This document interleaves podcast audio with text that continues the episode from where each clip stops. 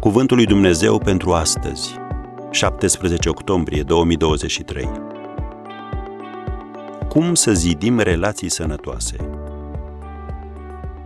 Domnul tămăduiește pe cei cu inima zdrobită și le leagă rănile. Psalmul 147, versetele 2 și 3.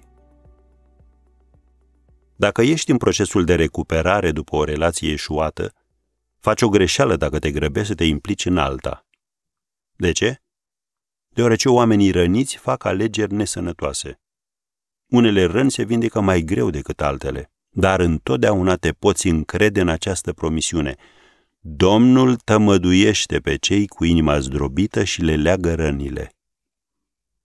Tot ce îți cere Dumnezeu este să-i acorzi toată încrederea ta.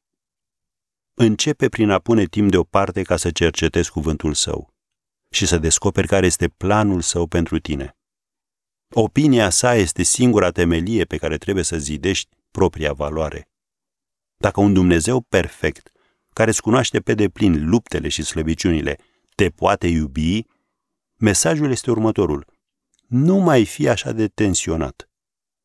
Poți iubi sau poți fi iubit din nou doar în măsura în care te iubești și tu pe tine însuți. Data viitoare, asigură-te că alegerile tale nu se bazează pe nevoia sau pe teama ta de a nu fi singur. Și ai grijă. Când nu pui preț pe tine, atragi persoane care nu vor pune nici ele preț pe tine. Persoane care se vor folosi de tine pentru propriul lor interes.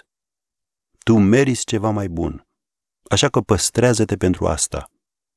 Practic, îi înveți pe ceilalți cum să se poarte cu tine prin felul în care te tratezi tu însuți. Și pe măsură ce ajungi la desăvârșire spirituală și emoțională, vei începe să vezi cât de nesănătoase au fost anumite alegeri pe care le-ai făcut în trecut. Dacă unii te părăsesc, asta e. Uneori trebuie să renunți la puțin pentru a avea mai mult. Dumnezeul care a zis, nu este bine ca omul să fie singur, sigur are în plan de relații noi pentru tine. Însă El așteaptă până când valorile tale și imaginea ta de sine – sunt în acord cu valorile și percepția sa. Așa că ia-o ușor și treptat. Și nu uita să te bucuri. Zilele tale cele mai bune urmează să vină.